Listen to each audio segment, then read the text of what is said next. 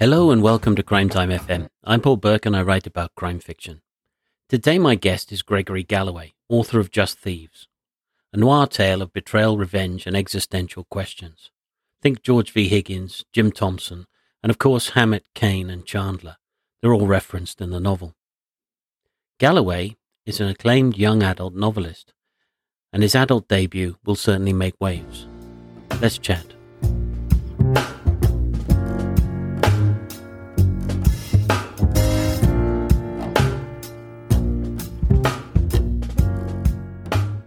Hello and welcome to Crime Time FM. Lovely to have you here, Gregory. It's great to be here. Thank you so much. Great. Well, let's start with a question about your influences then. I mean, I usually start this way with authors, but in your case, I think we can be very specific. You have a, a love of noir. So let's talk about that. What is it about noir that's uh, so attractive for you?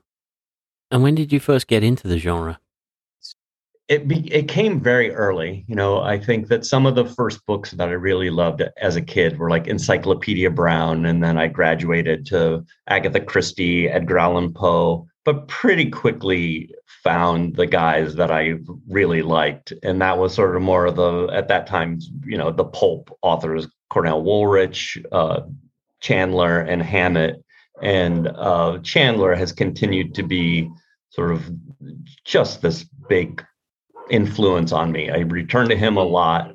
Um, and then that led to a bunch of other people, uh, George Simenon, uh, who I just devour constantly, and you know, like his his Maigret stuff, but really his what he called his hard novels. I really gravitate toward those, and right, you know, they're very bleak and dark and very noir. And I just like the whole you know, I think the the very sort of existentialist, if you will, sort of vibe of the noir writers, and then you know some of the some of the people as we get out of the 30s, you know, George Higgins, we can talk mm-hmm. about. Mm-hmm. He's a big influence on me and someone that I looked at. Yeah, we'll definitely talk about George V. Higgins.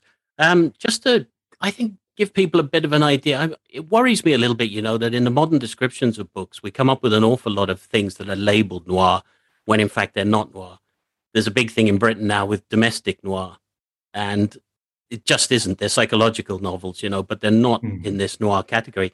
I was just wondering, how would you actually define noir?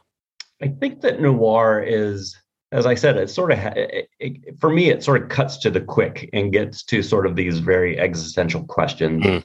about identity, about fate, about our our free will, if you will, and um, if our choices actually matter. Mm-hmm. And I think a lot of noir that you'll see sort of ordinary people thrust into situations that sort of every choice they make is another link in the chain of them going further and further into this sort of bleak world.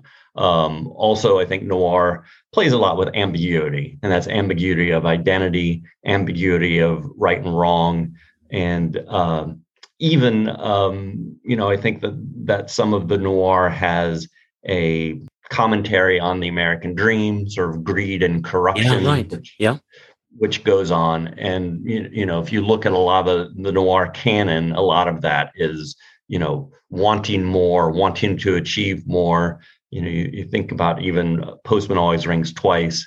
Mm-hmm. Typically, have a character who is leaving a past often a criminal past or a uh, impoverished past and looking for something better. And that that pursuit of that better never winds up the way that they want it to. Absolutely which is why it becomes fun for us. Great. Yes. i think we've established the territory we're going to be working in this afternoon yeah. so this is good. Um, i'm just wondering how you feel about the distinction between film and writing. Um, i take it you love both. And do you worry about that or is it just you know it's one thing the same art and uh, how you include it in your writing? Um, I didn't worry about it so much with this. And obviously, it's like I sort of pulled from film a little bit in the book and mm-hmm. pulled from fiction. Uh, it is something that I typically worry about, but I think in noir, it's like they're sort of interchangeable. And and I think it is important to um, identify that noir, as as far as I understand, was first used for fiction in about 1945, 46 in France, and mm-hmm. then quickly uh, was applied to film.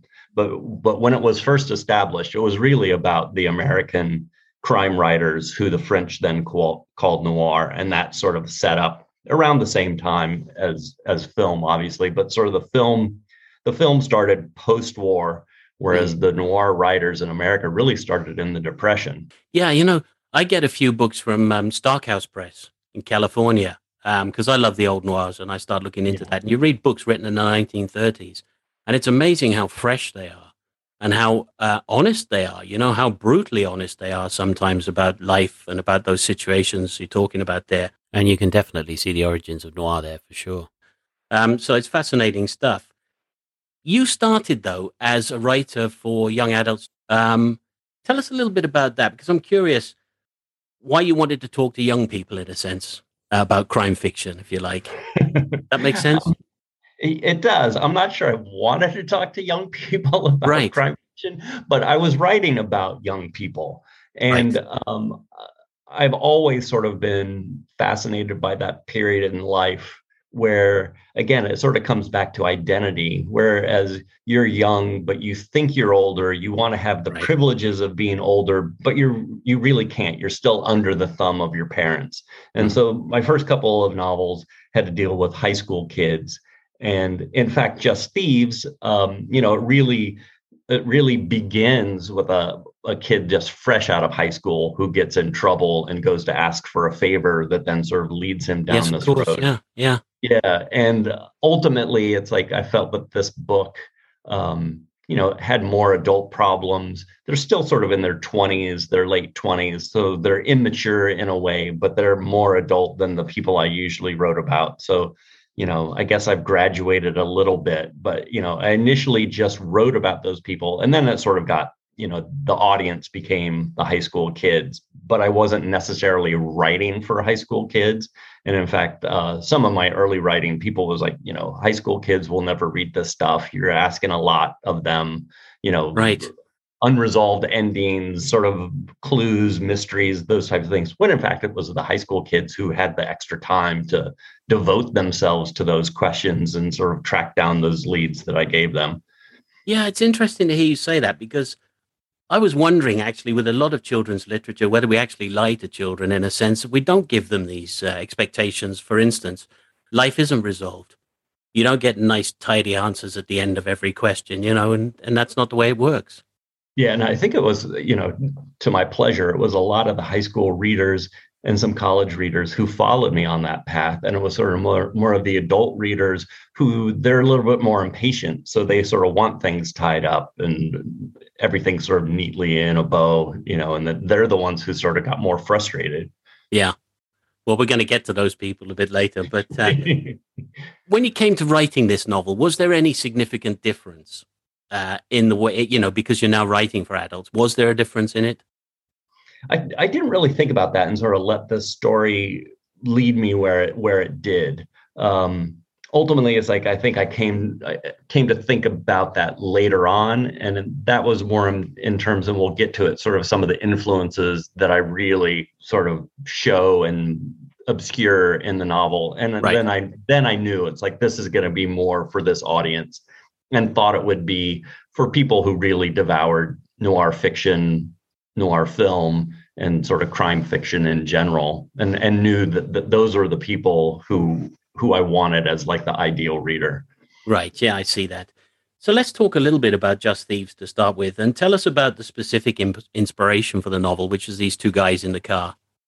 Yeah, so that is the inspiration, which is that uh, I really had no concept of what I was doing other than writing a scene with these two guys in a car talking about something of value. And what right. they talk about is, you know, so what has value? It's really not a monetary value that has worth to us, it's the things that are sentimental. So I had this scene of these two guys in a car. And then that sort of led me to question who are these men? Mm-hmm. What what are they talking about? What are they doing? And I immediately thought they're sitting in front of a house and they're going to rob this house. And that sort of led me to think about their character, their relationship, and then start thinking about their past. And so ultimately, the first first few paragraphs that I wrote are sort of, you know, around six, page 60, 65. So it's like I sort of had to fill in a bunch and realize that they were in another town, not their hometown when they're having this conversation. And then that quickly quickly got me to the beginning, which is, you know, their sort of their plans for this robbery are yeah. go awry right from the get-go. Yeah. I mean, how much do you want to say about the novel and the and the plot? Um, I'll say this, which is uh, these are two professional thieves who they have a boss, and as I mentioned earlier, that boss is sort of a little bit by happenstance. The narrator of the novel goes to him as a young man and asks him for a favor. And then to repay that debt, he has to start this life of crime, which starts off as robbing for him, basically. Mm-hmm. And um, so the narrator has a has a partner, and they go from job to job. And um, Frank is the the partner who sort of is the you know the surveillance king and sort of understands technology, how to disrupt surveillance cameras, those types of things. Mm-hmm. And the narrator is the one who actually goes in and gets the thing. And they're sent to this other town, and their plans for how they're going to pull off this robbery uh, is immediately messed up because of Frank's superstitions. Right. And that puts them sort of behind and then the minute that they actually take the thing that they want to take, which they think has no value whatsoever, they sort of quickly realize that a lot of people want this object. Mm. I think that's a good summary. That that's as much as I think we need to tell people about the plot. Actually, I think um, because we're going to discuss the fact that actually the plot is is an element of the novel, but this novel is a much more philosophical novel in a sense. So we'll talk about those issues.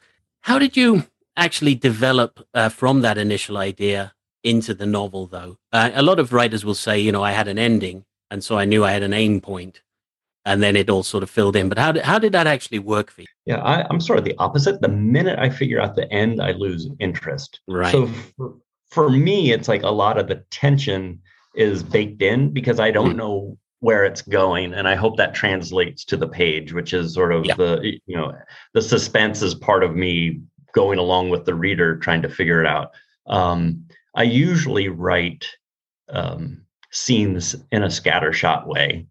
This book is sort of developed in what appears to be a scattershot way, but it's more in tune of how I wrote it.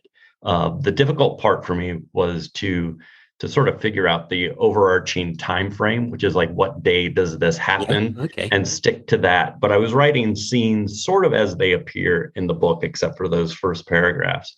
And um, you know, I, it, it is that sort of that through line of I don't know what's going to happen, so I'm in, I'm sort of investigating the scene as it as it is laid out on the page, and you know, for me that that gives me a lot of momentum, and I, I hope that sort of translates to to the novel as well. It does. And again, it's one of the issues we're going to pick up and discuss because, of course, that's the question of the organic structure of the novel set against the fatalist idea, which is that things are set in place and there's nothing you can do about them. So we'll, we'll certainly be discussing that. But just to look a little bit at the nuts and bolts on that at the moment, um, at the end of the novel, you acknowledge a lot of quotations which come from noir, and um, you slotted them into the story. I think it's a bit more than that, actually, though. It, it, would it be fair to say that what you actually did was kind of slot building blocks, if you like, into the story, sort of um, noir characteristics, noir themes and stories themselves, and kind of give them your own flavor. Is that sort of how you structured the book? It is, and part of that was, um, you know, sort of the minute that I knew that they were thieves, I thought of like all all the heist movies and heist fiction that we've mm. seen, and they sort of have these elaborate plans for sort of big stakes items. And I sort of wanted to subvert that, which is these guys are sort of stealing you know, sometimes valuable things, but a lot of stuff is sort of trinkets compared to what you typically yeah. see in in a heist book or heist film. Um, and and it was that was a building block, but it was also it's like so I tried to I was cognizant of sort of the the different elements of of crime fiction, crime film, and then oftentimes tried to put a new wrinkle on it or in fact subvert those elements as well. Yeah, absolutely. No, that's what it feels like. If it, because as I said, you set it out, and we know we're in noir territory. So the first thing you know about this is that certain things are going to happen in a certain way, and it's going to get out of control, and that can't, you know, the characters can't be in charge of that. So we all know that. So you actually put a wrinkle on it then that means that we still can't guess what's going to happen next yeah. because if we can obviously it becomes dull and that, that wouldn't uh, wouldn't suit it at all let's look a little bit at the two protagonists frank and rick the titles are kind of truth just thieves in the sense that they are just thieves and the book also doesn't involve much in the way of cops or anything like that you know this is about their story so you, you stuck specifically to that the point more about the title actually is though that it's a misnomer because actually these are not just thieves. These are two guys, two real guys. And if they were just thieves and that was some way you could define them, the way, you know, I might say I'm a critic, but that doesn't tell anybody anything about me at all. And if I say you're a writer, it doesn't really tell anybody anything about you. These are actually two individual guys. Um, and so they're not defined by their jobs and they're not defined by the fact that they're thieves. And that's what the novel explores, really, isn't it? It explores their characters. So tell us a little bit about Frank and Rick. They're recovering addicts, and that, that's how they meet. And that's important to their character as well. And, um, you know, I think I think there's an old quote that that you know a character determines action. And I think that's true of them. Um, and Rick is someone who he really is um, defined by debt, and some of that is monetary debt that he owes, and some of that is obligation he feels that he has obligation to his father, uh, who was sort of um, you know a small time crook in this town. He worked in the town government and sort of steals from the town government, and right. then his friend, who he goes to to ask for help, who, as I mentioned, he helps him out but demands something in return. And so it's this debt that sort of ends up being this corrosive factor on him. And as he meets Frank, he pulls Frank into this world. And in fact, the narrator, the more people he pulls in, sort of the more everyone is corroded by his life. And, um, you know, he's he's unaware of all of this and that sort of gets to the just thieves part which is you know he is led down this slippery slope that you know at the end he's something other than a thief and mm-hmm. all of that all of that is has to do with the this debt which just eats away at him and it eats away at him yeah absolutely and of course one of the things that you do although you define the characters we get to understand the characters we get to understand through the narrative a lot more about the characters and why they react the way they do, uh, which of course is very important and very different. They're very different characters. But um, you also have this certain sense of ambiguity about both characters. And this is getting back to something you mentioned about the noir fiction. And I, I just wondered how far it went, actually, because there's an ambiguity about the relationship between Frank and Rick. Um, and I wondered if you were specifically riffing, and I think that the answer may well be yes to this now. I, I wasn't sure at the start, but you know, we had the censors and we had uh, getting around the Hays Code and everything. And when you had films, and, and also if you look at the novels of Chandler, he's very coy about certain aspects of character. Um, we got films like The Big Combo, you know, where there's a couple of gay gangsters in the background, and you've got, uh, I mean, even films like Diamonds Are Forever kind of riff on that thing mm. uh, that's mm-hmm. in the movies. I'm just wondering, you know, did did you actually riff on the on the noir sensibilities there and the, the stuff that was in fiction already?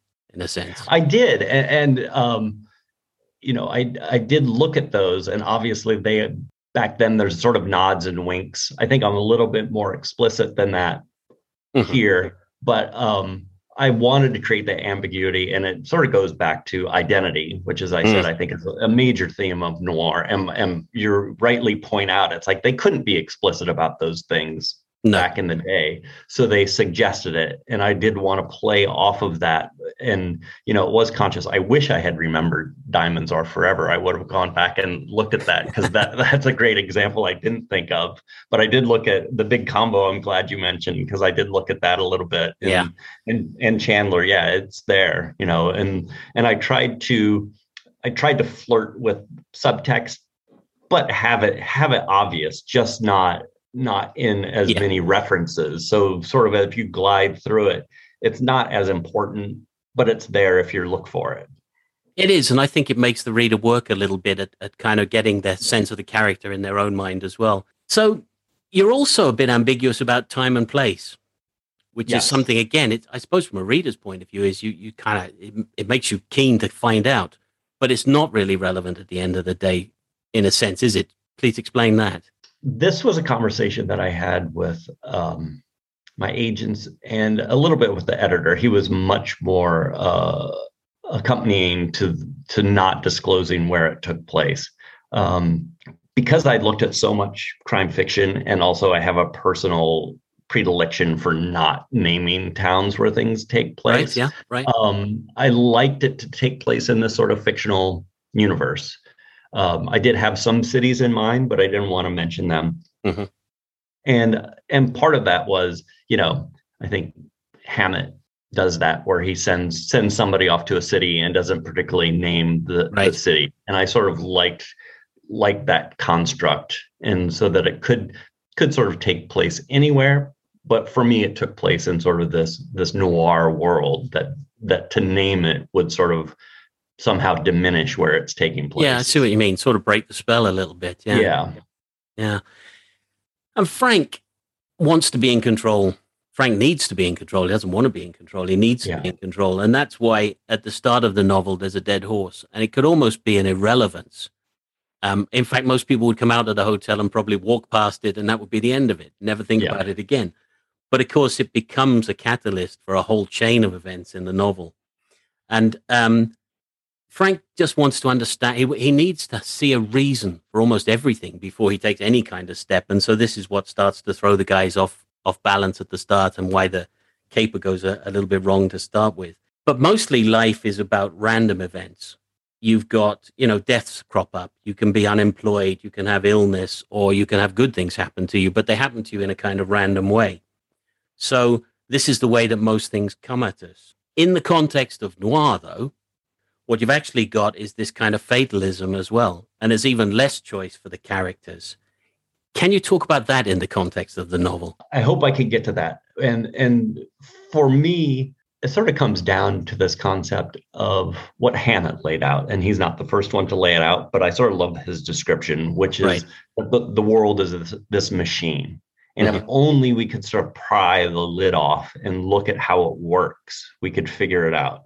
And to me, Frank is sort of the embodiment of that. Yeah. He really he wants to to your point, he wants to control the action. He knows it's random, but he thinks that if you observe it long enough, if you study it, you can sort of see how it's working and then you can control it to your benefit. And you know, I think that part of that comes from uh, his recovery from addiction, which is, you know, for me, that's sort of this Hemingway concept you know the nick adams story nick is always doing something he concentrates on doing just so right. he doesn't crack up and for frank it's sort of that he has to have this control to, to keep his life together and that manifests itself in in what the narrator sort of sees as superstitions but they're not necessarily superstitions. It's just this, this desire to sort of control the action so that it can have the outcome he wanted. And as you point out, in noir, it doesn't work that way. He thinks he he thinks he can figure the game out, but the game is already set. Yeah, absolutely. And of course, to some extent, we all try to figure the game out, yes. and we, we all wind up with the same results. I'm curious because I was thinking about this in the context of something like um, well, the postman always rings twice, which is riffing off of um, Thérèse Raquin as well, the French novel, you know. And this, no matter what the people do, and no matter where they think they're going, we as readers actually know there's this inevitable end, and they can't get away from it, and they can't get away from it in Double Indemnity and a whole host of other novels and films. You know, it's just there. We do have a thing, though, usually in, in a lot of novels where the, the criminal usually gets it in the end. And this is one of the things you mentioned when we started talking about this, at the introduction. It's, I don't know whether it's an application of a kind of common morality or a kind of rule that we have in society, but there is a desire for resolution. And we don't get resolution in life. Do we actually need resolution in fiction? I think we don't. And, you know, I think some of my favorite things are are unresolved and you know, even some of my favorite films, French Connection. Mm. Unfortunately, there's a sequel, but French Connection ends with a gunshot off yes. camera. You do not see what happens, and you're left to sort of figure out who got whom at the end. And for me, that's a very satisfying conclusion to that film. Makes sense. I love it. You know, obviously, The Sopranos is probably the the biggest of our time, mm-hmm. uh, non-resolved ending, and people are still talking about it. If he had chosen A or B, the conversation would be over. I think it, yeah. it's like you know, and also it's like you know, we all know how life ends, and it's not going to end well for any of us. But fiction, you sort of put that end marker randomly at some point because you don't want to go all the way mm, to the end. Yeah. You want to show show the guy in old age or whatever. So it's like that that marker is random. So if it is more or less random, why it is ultimately unresolved anyway. So why yeah. not have an unresolved ending to my point? I think I think there's a lot of a lot of richness in that sort of in conclusion, you know. Well, personally, I love it, but I, you know, I scare a lot of writers when I start talking about that because they're very keen to say, "No, but you know, I end my book and this happens and this yeah. happens," and think, you know, well, life doesn't, so why are you so yeah. worried about that? and anybody who says that should never be allowed to write a sequel. Then, good point. So we think about bad guys not seeing themselves as bad guys. They obviously don't, uh, but there's something more fundamental under there. If you look at noir for a start nobody has self knowledge in a sense, do they? None of the characters. It's true. And um, they, they, they lack an, an, understanding of how much free will they actually have, I suppose, is the point, you know? And it, it shows up with Rick because, you, as you said, you've got Rick and his dad's a petty crook, and that kind of leads him in one way, and then that leads to he has problems, and that leads to an obligation, and it just and it very much spirals from there. We don't recognize criminals as having the same ambitions and aspirations as us, but in truth, they do, don't they? Yeah, I, I think that um, you know they're they're really not that different from anyone else. You know, it's the, their choices have led somewhere that we perhaps wouldn't choose, but yeah, their lives are the same. You know, he wants he wants a, a middle class life.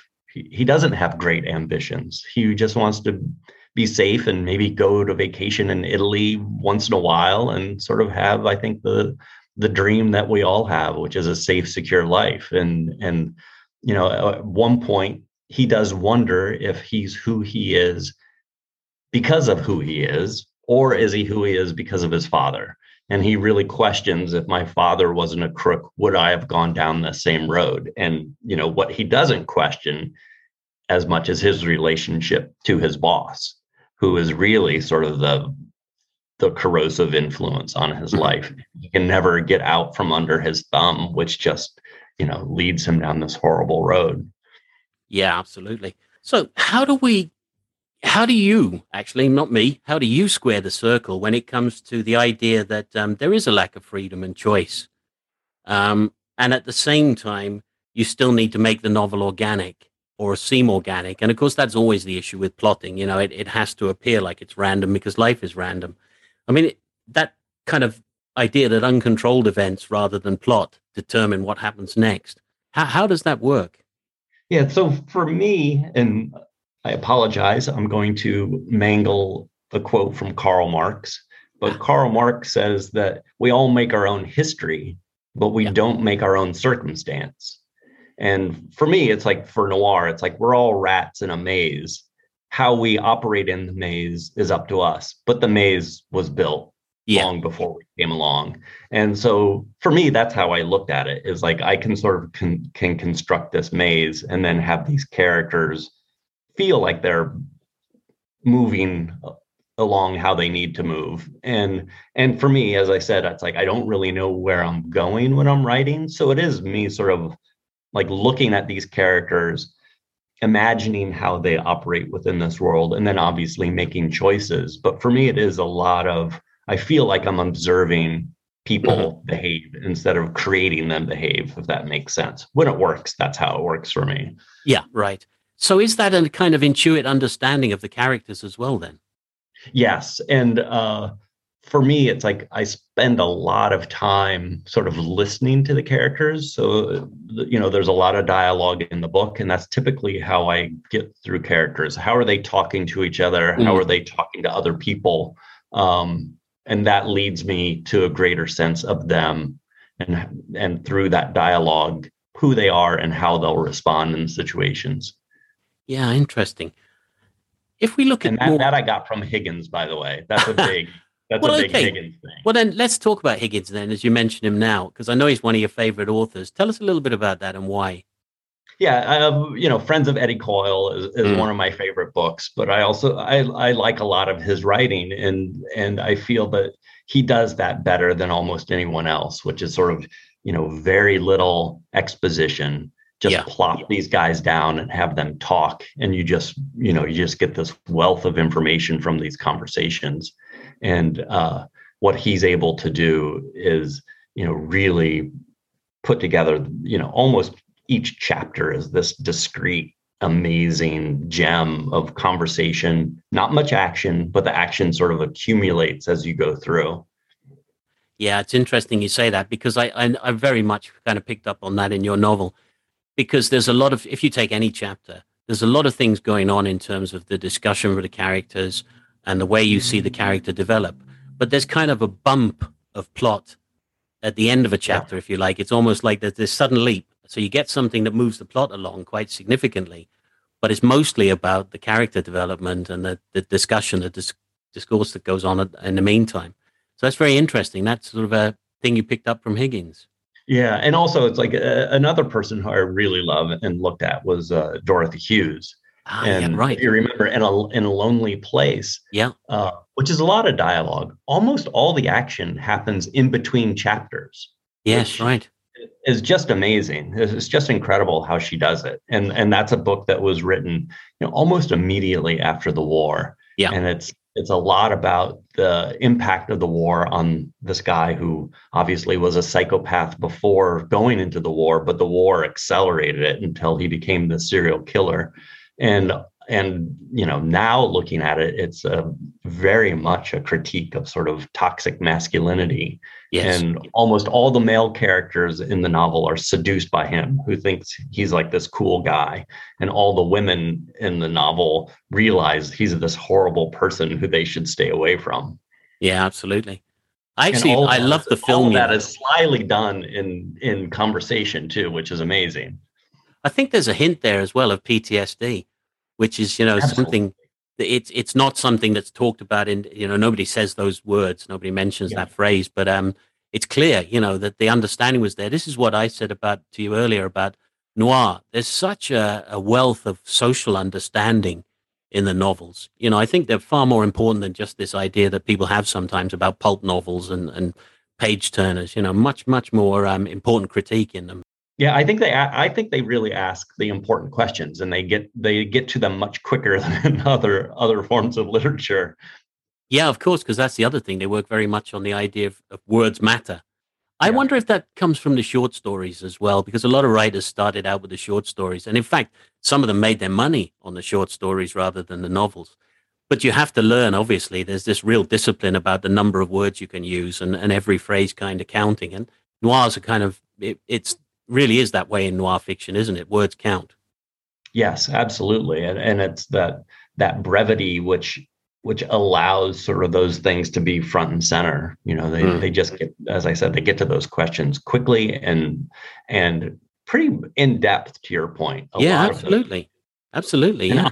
it's why it's why you know um, both Camus and Sartre were they loved those guys. You know, uh, the stranger has a significant debt to mm. uh, Postman Always Rings Twice, and um, Sartre loved uh, Red Harvest by Hammett. I think I think the French obviously appreciated that more than we did. Red Harvest, which is a very existentialist novel. Yeah, absolutely, and of course the inspiration for so many novels and films. If we talk about life and um, life was a noirish existence, which I believe is a phrase you might have used. Yes. Um, is this because the forces determining life are random? You know, we get death, illness, unemployment, relationships go the way they shouldn't go, that sort of thing. Or is it just that this is such a dark place now because it seems to be a very troubled and divided world?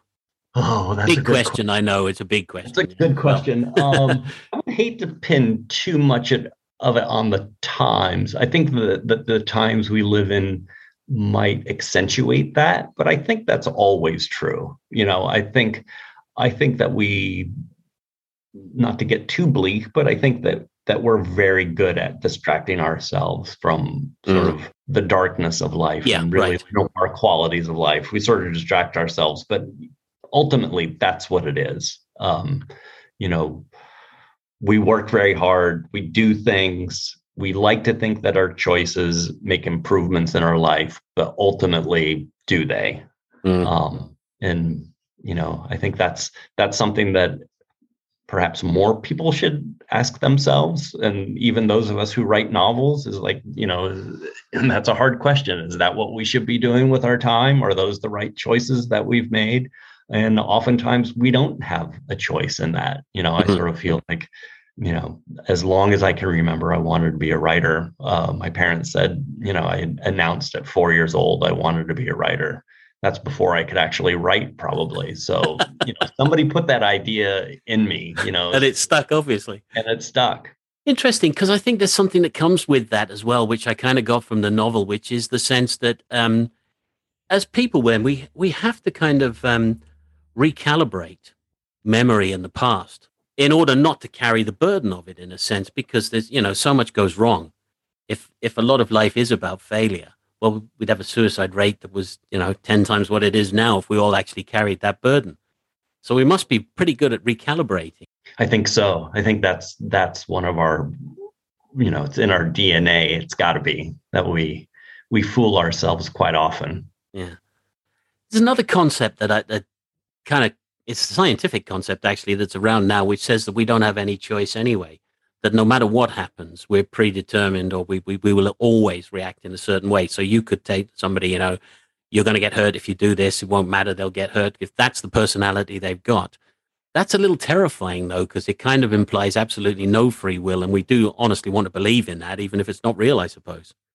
It's incredibly terrifying. I mean, if they actually, if they scientifically demonstrate that we don't have free will, that's that's a very scary notion. Um, and it could come to that. And if you think about it in terms of just, you know, humanity, how much we've chipped away at our centrality, which is a, you know, we thought that the earth was the center of the universe. We thought we were the center of right, human yeah. being, you know, and, and it's like that's slowly been eroded. So that's sort of the final, final leg that we're standing on that can be kicked out from under us, which, you know, there's going to be a lot of noir authors who said, you know, we've been telling you this for a hundred years. Finally proved right. Finally proved right. Yeah. Okay. I want to pick up on something else I, I, saw you say in a piece actually as well about the Astors and the Vanderbilts.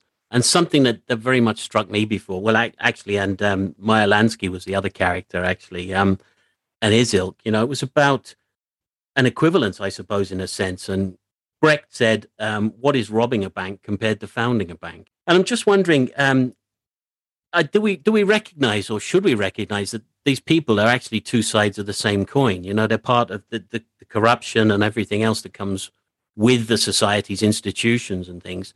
It's all part of the same picture, really. Yeah, that I think that's a progression that you look at in noir, which is mm.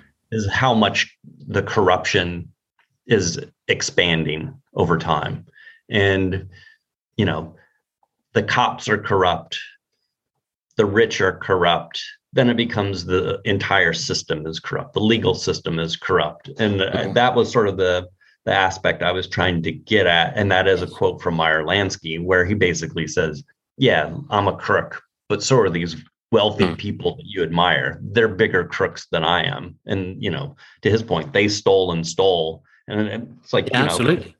I think even Fran Lebowitz has a great quote about the wealthy, which is like, you know, but nobody makes millions and millions of dollars working. They make millions yeah. and millions of dollars stealing. While other people work for them. Yeah. Yeah. yeah.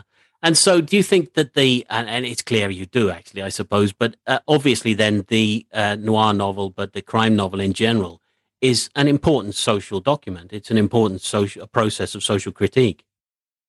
I really believe that. Um, I honestly believe that. I, it's why I love the genre. It's why I love reading it and and hope that I contribute to it a little bit.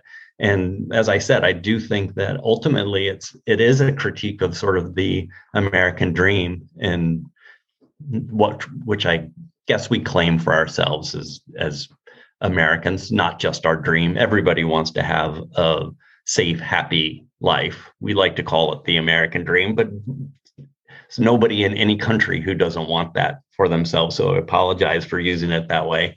Um, but in the American tradition of, of noir and crime fiction, that's certainly the case.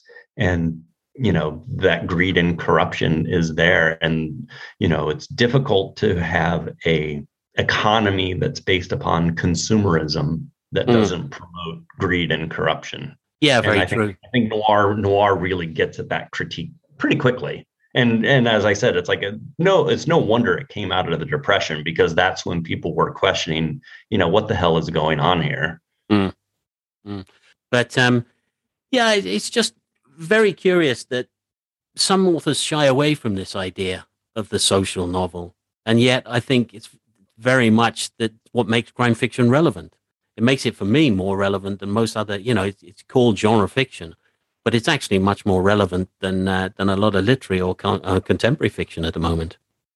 I, I, I think that's true. I think that's true. And you look at people like you know Dennis Lehane and um, Richard Price and those people. Mm. I mean, they're they're creating these worlds that are you know much more tangible much more approachable and you know i think much more relevant than a lot of literary fiction you know it's like we don't need another novel although i you know unless it's amazing about like some professor in a university or yeah, some right. write some writer struggling to write a novel or something like that i would much rather read read novels that have to do with with some other element of society. And you know, they can argue, well, we don't need another one of a couple of crooks, but you know, I think they're more like more like people we run into every day than the other. Well, you see, what you do is you deliver the serious issues and you create a thriller on top. I mean, that's extra value. Yes, exactly. I think what you said about the American dream is interesting, though, because it's a way of uh, um, a system protects itself by allowing everybody to buy into this concept. And um, a recent example of something that's kind of a small facet of that in this country is that um, everybody was terrified by what happened with COVID. And everybody realized how awful it was when people started dying in care homes and stuff. And then the vaccine comes along and everybody says, oh, the world's just been sorted out then. We've all got a vaccine now. And as if somehow the whole world just rebalanced. And it, it's bizarre the way people look for that sunny side every time if they can.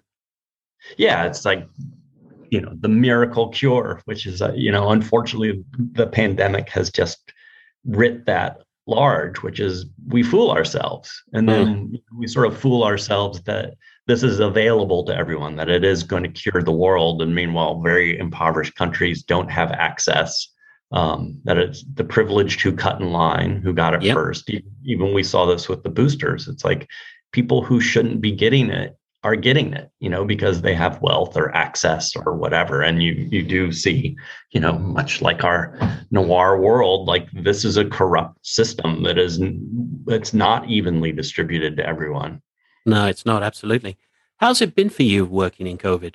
You know we're up here in uh, rural connecticut so right. it's not a bad place to be. Um, it would have been entirely different if we had sp- still been in new york city where we lived for many years.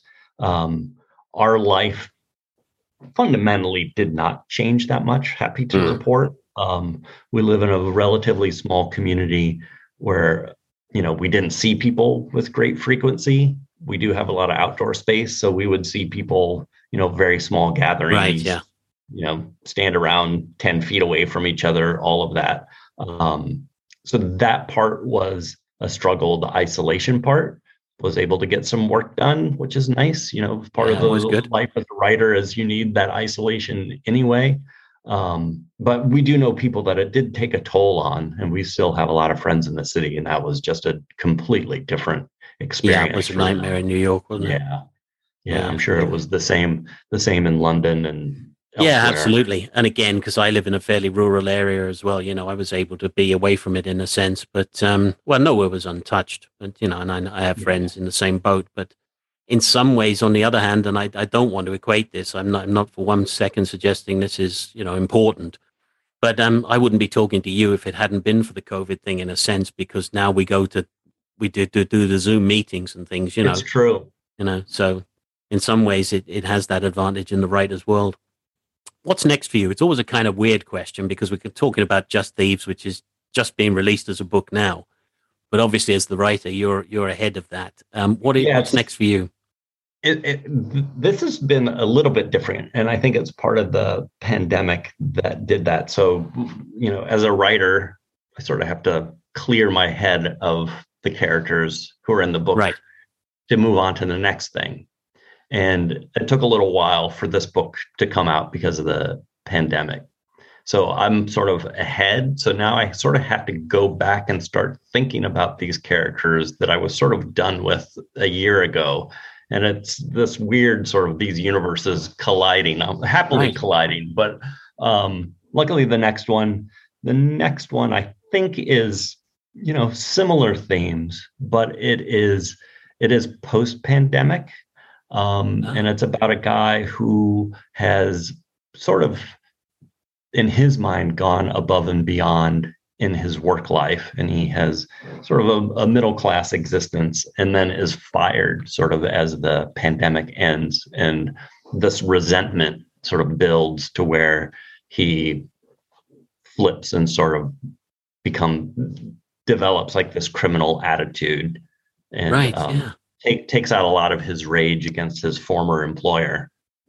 So you you are developing some of the themes you've already developed in Just Thieves, and yeah, yeah, yeah. I'm not, you know, the those themes are near and dear to my heart, and mm. as we've talked about, they are sort of what I think is the essence of noir. So it's yes. like you know they're going to be there you know obviously the the characters in the story are completely different and i hope that those themes are you know subsumed in more interesting ways and different ways. Yeah. But they'll they'll be there that's for sure. Great i look forward to that. We have talked about a few authors but how about a couple of recommendations? I mean books films old new? Uh, one of the people that I just discovered, and you probably know him, and I'm not sure how to pronounce his last name, French writer Jean Patrick uh, Manchette. Ah, yeah, right. Yes. Yes, is indeed. That, is that how you pronounce his last Manchette, name? Manchette, yeah. Yeah. And uh, I've been devouring him. I, I really like him. Um, what I don't have a good basis for is um, British noir. So maybe you can give me some recommendations on that. I just did rewatch Brighton Rock the other day, which All right. is still a fantastic film, and I love that novel too. Oh yeah, well Graham Greene, yeah, absolutely. Yeah. Um, yeah, if I was going to recommend somebody, I think uh, way up the list, I would probably put Ted Lewis. I don't oh, know if you know Ted Lewis, but you you you maybe know Get Carter, the film. Yeah, I have read Get Carter, but not right. nothing else. Well, his best novel, I would argue, is GBH. Okay. And that's that's a fantastic read. Um, so I certainly would recommend that from a British perspective. Um, and another writer who deserves much wider recognition and is um, absolutely brilliant is uh, Derek Raymond. And what I would say to everybody as well is, whatever you do, don't watch the Sylvester Stallone remake of Get Carter. No, which is terrible. yes, I did see the um, Pulp, which was the same. Oh yeah, sort of the same crew that made Get Carter, which is totally different. And I I have some friends who just hate that movie. I actually like it because I think I'm I think I was able to sort of like dismiss Get Carter and sort of appreciate what they had going on. But that's a crazy movie. Well, I always wonder when you do remakes what you make them for because you you either get the sensibilities of the original film um, and then it makes sense. Or you have to be telling your own story completely, and so you have to be saying something completely different. But sometimes they just seem to want to try and rehash something they didn't understand in the first place, and then you wind up with I a think real. That's the case with that film. I don't. I don't think they understood. They they didn't understand what that first movie was trying to do, or yeah, the novel. No, you know, and and one, it's like if you're going to Americanize that film, they did it in such a horrible way to begin with but yeah, it was a failed failed thing. But we we do live in a time where it's like they're going to remake everything. I mean, there's remakes of remakes at this point, which is unfortunate. And what irritates me is, you know, I'll do a search to see what's on and see Get Carter and get excited. Then it's always the yeah. stupid Sylvester Stallone version. they remade um, Brighton Rock and did a pretty good job of that. I have not seen the remake. Yeah, that there is a remake for that, um, and that was quite good. again, I'll put some notes at the end, you know, on, on the title page so people can see that. There's a writer I think you might be interested in because the French, as you pointed out, they got noir um, and gave back, you know, they took American fiction and, and they gave it back with this French adaptation to it. And, and that's what the world of noir kind of comes from. But there's a, a more modern writer, who died in 2010. So I think his writing will be through the 90s into the, the early 40s. And um, that's Pascal Garnier. Oh, I don't know. I think, you know, it's one of those writers where he's sort of just become, I wouldn't say popular over here, to be honest, but he's been translated into English anyway. His novels are available in English in this country, certainly. Um, and he's an incredibly interesting writer. If you find Manchette interesting, I mm-hmm. think you'll find him interesting too. So, so that's one people could look out for too. Um, how about a film from the 1940s or 30s, maybe something that you think everybody should try and catch up with? Because it was a golden age of, of cinema too, wasn't it? Really? It was. Um, I'm trying Sorry, I put you on the spot a bit there. I know. I'm just just trying to think of my dates here. Um, you know, this is probably 50s, but like Kansas. Well, that, no, that's fine. I'll yeah. 50s. Kansas City Confidential is a great little great crime right. film. Um, and then you know if we're going to go the french route melville the Mel- melville stuff is amazing. Um, and obviously the rififi which i have have yeah. a little nod to rififi in there. Yes indeed. Yeah. I hadn't thought about that but now you mentioned it. Yeah. Yeah. And that is a classic film. Yeah. There's so much stuff that um it's nice to keep this stuff alive. You know some writers chandler nobody's going to forget chandler and nobody forgets hammett um, but people should also remember Chester Himes and a whole bunch of other writers. You know, Chester Himes wrote... is great, and yeah, and, and you know, I do think like I think Dorothy Hughes. Mm, good point. Deservedly, and I have not read that much. I think there's only three that are in print. I think she wrote like 14 novels, and I think only three are still in print. And those three uh, Ride the Pink Pony, Expendable Man, and In a Lonely Place, I think they rank right up there. And uh, as we discussed, you know, I think she's getting at themes pretty quickly, much quicker than mm. other people did. PTSD and and toxic masculinity, and a lot of that. Um, and her writing's fantastic too. Um, yeah, absolutely but it, it is true. It's like, and you know, people ask me, and I just talk about Chandler and Hammett a lot, but there's a lot of other really good writers who are around at the same time. Mm. And I think one of the things I tend to find, as I said, I do read a lot of novels from that period because I get publishers send them to me, and um, there's there's a sometimes there's a lot of frankness in novels that those writers possibly weren't also writing uh, quite so because they were mainstream. You know, they were writing stuff that had to be read there's a lot of stuff that was on the border, sort of on the, the stuff that was on the bookshelves um, in the dime stores and so on, you know, that actually has a, a, really pretty hard view of, of society's problems. You know, the kind of stuff that really isn't going to get or wasn't going to get to the screen, at least not directly anyway. Yeah. Well, the, uh, you know, I've written about this in one of the essays, which is the the Getaway, the novel. I don't know if you remember the novel compared to the Steve McQueen. I honestly remember film. the film more now. To be honest, yeah, yeah. it's unfortunate. The mm. novel is crazy. So the mm. film sort of ends as they sort of are going to Mexico. They get a ride and they sort of give the the yeah, guy that right. they get to ride with all the money. In the novel, they make it to Mexico in sort of this um, Eden for criminals and so they go down there where they think they're going to spend the rest of their lives happy and they literally become slaves in this community oh. and they ha- yes. they have to spend all their money and it's the and it is a very one could argue heavy-handed but very much a critique of society and yeah that's like no that's an totally, interesting twist yeah absolutely. yeah yeah and it's like you know there's a lot of a lot of dante uh references as well yeah. and they they enter hell and they're not getting out. Yeah. I think that's a good point to end on. Gregory that's been fascinating. Thank you very much. Thank you. A pleasure to talk to you.